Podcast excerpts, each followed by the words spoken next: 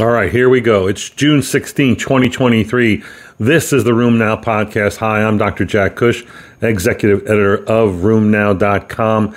This week, a new drug approval, a new SPA variant, a spondyloarthritis variant, new rules for methotrexate monitoring. Are you kidding me? And what about a new approach to depression? These are all the things that we need to practice rheumatology. A study was published this week from the Hostas not hostage, HOSTA study, hand osteoarthritis in secondary care, 519 patients. A little tidbit from the study says that inflammatory diseases are not the only diseases that get morning stiffness.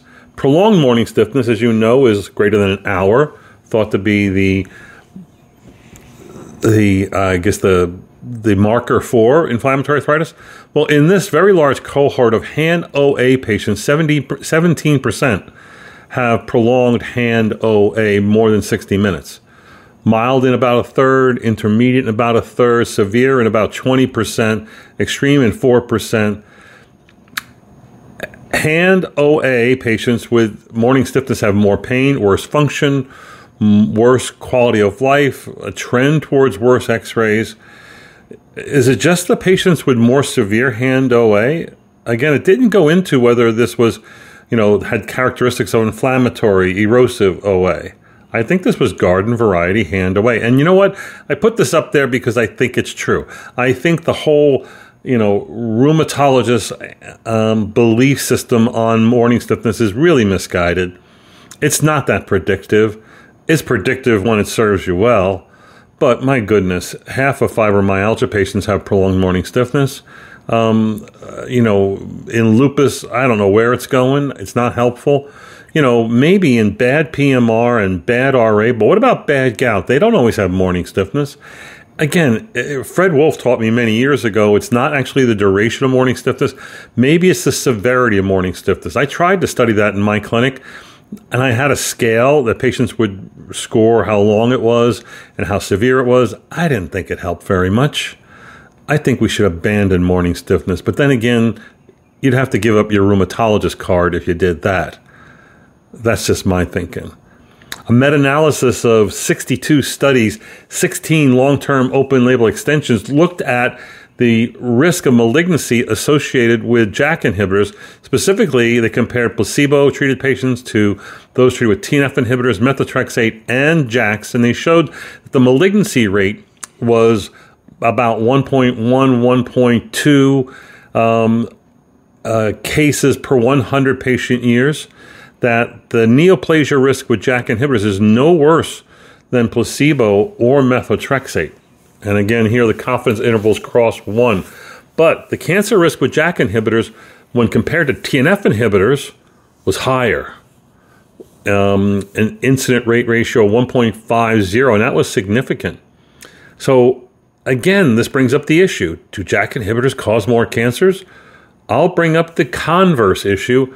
Are TNF inhibitors better at protecting against cancer risk, as was seen in the oral surveillance study? I think that the cancer risk with all these drugs is really low. I don't think there's good evidence that JAK inhibitors cause the cancers out of proportion to other drugs. I think TNF inhibitors are just better in inflammation, and inflammation may drive cancer risk. But you can look at that data and come up with your own opinions. I saw an interesting study about gastroparesis and RA. Do you see that? I really don't. But now that I think about it, you know, I had a few and I have to be treated by GI and they're taking gastroparesis drugs. This is a, a national inpatient sample. Uh, this is patients hospitalized in the U.S., a very large database, 1.5 million RA patients, 1,070 hospitalized for gastroparesis with RA. When compared to patients who didn't have RA, RA patients have an increased risk of gastroparesis, a 36% increased risk with an odds ratio of 1.36. Risk is higher in those um, in adults up to age 65, but not over age 65. Those with diabetes, those with di- those with um, uh, RA and certain income levels, basically middle to high income, um, but not like really rich. Um, is this real? Is this fishing for a p value here? Do you see it? I don't know. I thought it was worth mentioning. Bimekizumab uh, was recently approved in, by the EMA for use in psoriatic arthritis and axial spondyloarthritis in the European Union. It was previously approved uh, there and in other places for use in plaque psoriasis. Um, that would be the EU, Canada, UK, Japan. But bimekizumab is not yet approved in the US for either psoriasis or PSA. Although the trials are done, I would expect that it would be approved sometime in the next six months, maybe next few months. Bimekizumab, as you know, is a dual um, anti IL 17A and anti IL 17F inhibitor. It performs like the other um, uh, IL 17 inhibitors. It may be a little bit better in skin than joints, but it looks good. The data looks good, and it's probably going to get approved for uh, clinical uh, for psoriasis very soon, and probably next year in the United States for psoriatic arthritis. I don't know how long it'll take to get spondyloarthritis in the United States, but at least if you're in the EU, you can actually start using it for PSA and SPA. Speaking of SPA, I found the really bizarre little report of 54 patients with non radiographic axial SPA. You know who those people are. They're kind of not that common, but they are common when you when you look for them. They have inflammatory low back pain, don't have radiographic changes, haven't either a high SED rate or CRP, or may have MR evidence of inflammation. Well, in these 54, they actually had other features that made them different than other non radiographic. These patients had recurrent fevers. And in all of them, fever preceded spondyloarthritis. Um, the fevers were 38 to, 7, to 42 degrees centigrade. Um, um, they were about 40 years of age. They had the usual diagnostic delay in getting diagnosed with non radiographic axial SPA. They had 61% with arthralgias, 44% myalgias, arthritis in 41%, GI manifestations in a quarter, rash in 22%. They responded better to TNF inhibitors than IL 1, colchicine, or DMARDs. Is this really real? This is, I think, interesting. I would like, I wish they would actually do more extensive analyses of these patients. I think it would be um, really interesting to see if this is uh, yet another unique subset of spondyloarthritis. Speaking of spondyloarthritis, do you think hidradenitis is a feature or belongs in the group of spondyloarthropathies? I often wonder this. So this study uh, that that I put up on Twitter of 2,800 pediatric patients with hyd- hidradenitis suppurativa finds that they have a higher risk of Crohn's disease than do controls. It's about a fivefold higher risk. The rate is really low. It's only 0.7%.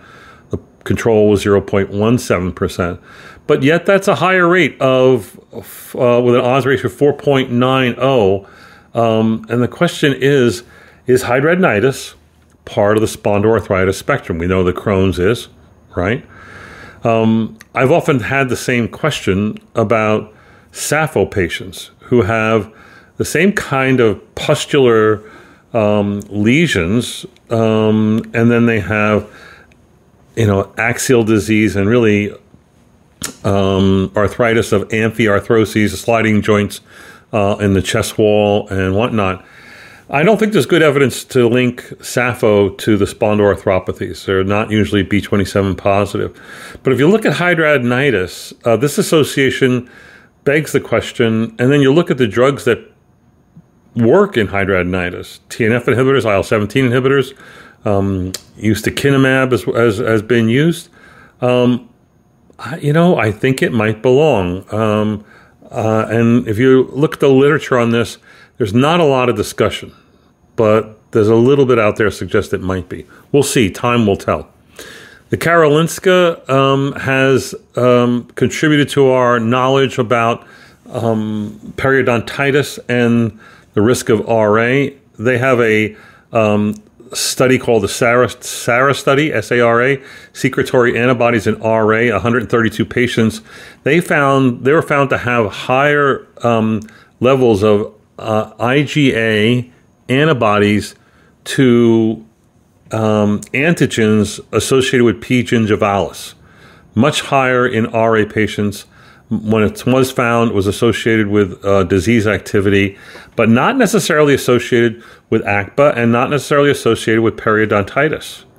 So I think this adds to the body of literature about the role of mucosal invasion and earliest onset of RA. Interestingly, it does not involve ACPA. Um, also coming from Sweden was a cohort study looking at women um, with RA and their children and whether or not RA is a risk factor for developing an autism spectrum disorder. You know, there's a little bit of literature out there that RA patients are at higher risk. It's a, it seems to be more of a North America thing than the rest of the world thing. Um, there are some studies that say no, but uh, the preponderance evidence suggests that yes, maybe.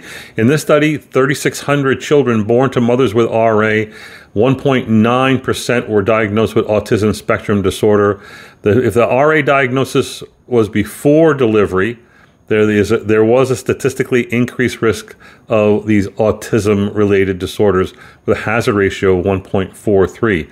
And it was more likely in those who were seronegative with a hazard ratio of 1.61.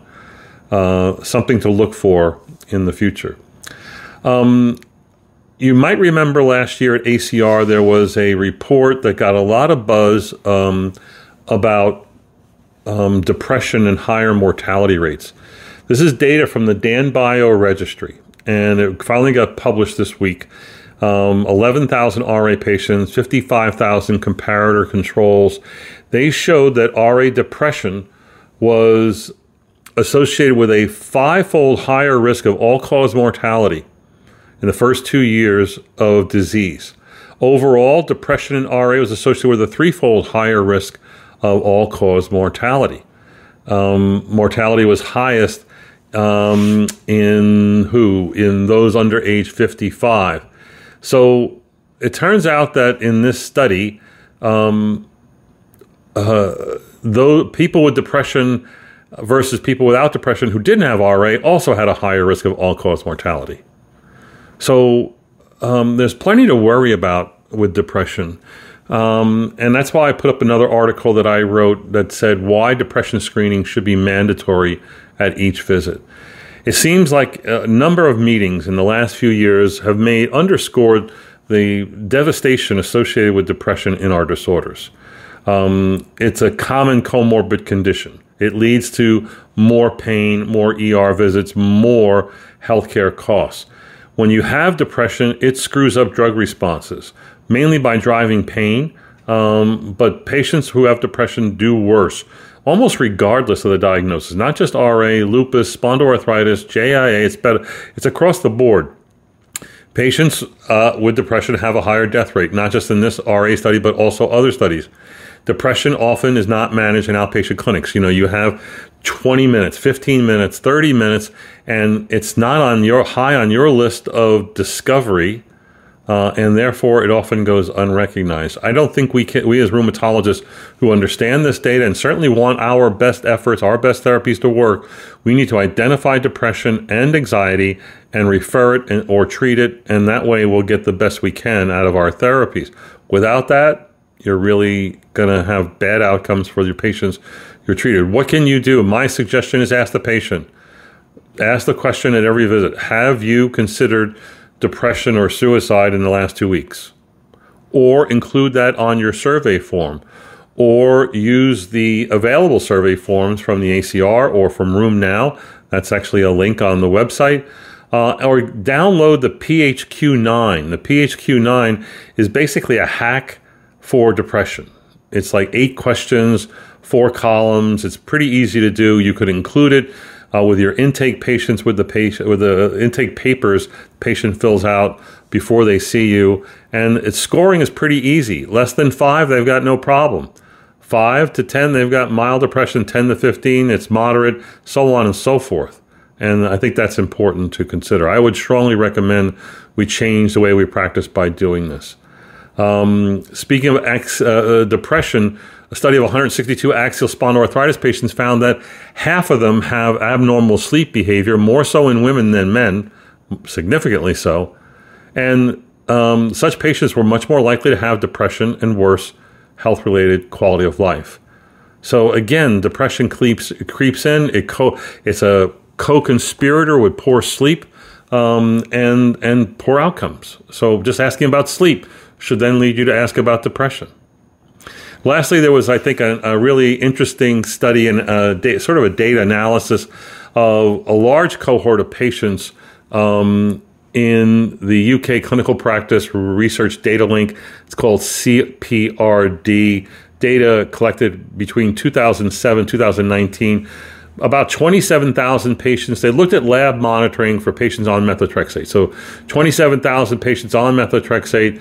They identified 2,200 events. The events were uh, an abnormal lab test that would lead to drug discontinuation. And the question here is how often should we be doing um, laboratory monitoring on methotrexate? And what they saw was a rate of 6.5% uh, for all the patients as they were monitored, or with an event rate of 25 per 1,000 patient years. So if you're following 1,000 patients, you're going to have they're going to have at least 25 discontinue methotrexate because of uh, an adverse event or toxicity in the next year. Most of you follow about 500 patients, so it's about 12 patients will do this. Predictors of who you should worry about in this group were diabetics, those with um, stage three chronic kidney disease, those who, upon starting methotrexate in the first six months, show cytopenia or LFTs. These are the high risk patients. The authors of this patient of this paper suggested that if the patients have are low risk with less than 10%, maybe you after you start the drug, do your usual two or three monitoring um, uh, labs um, after that, they may only need monitoring every six to 12 months.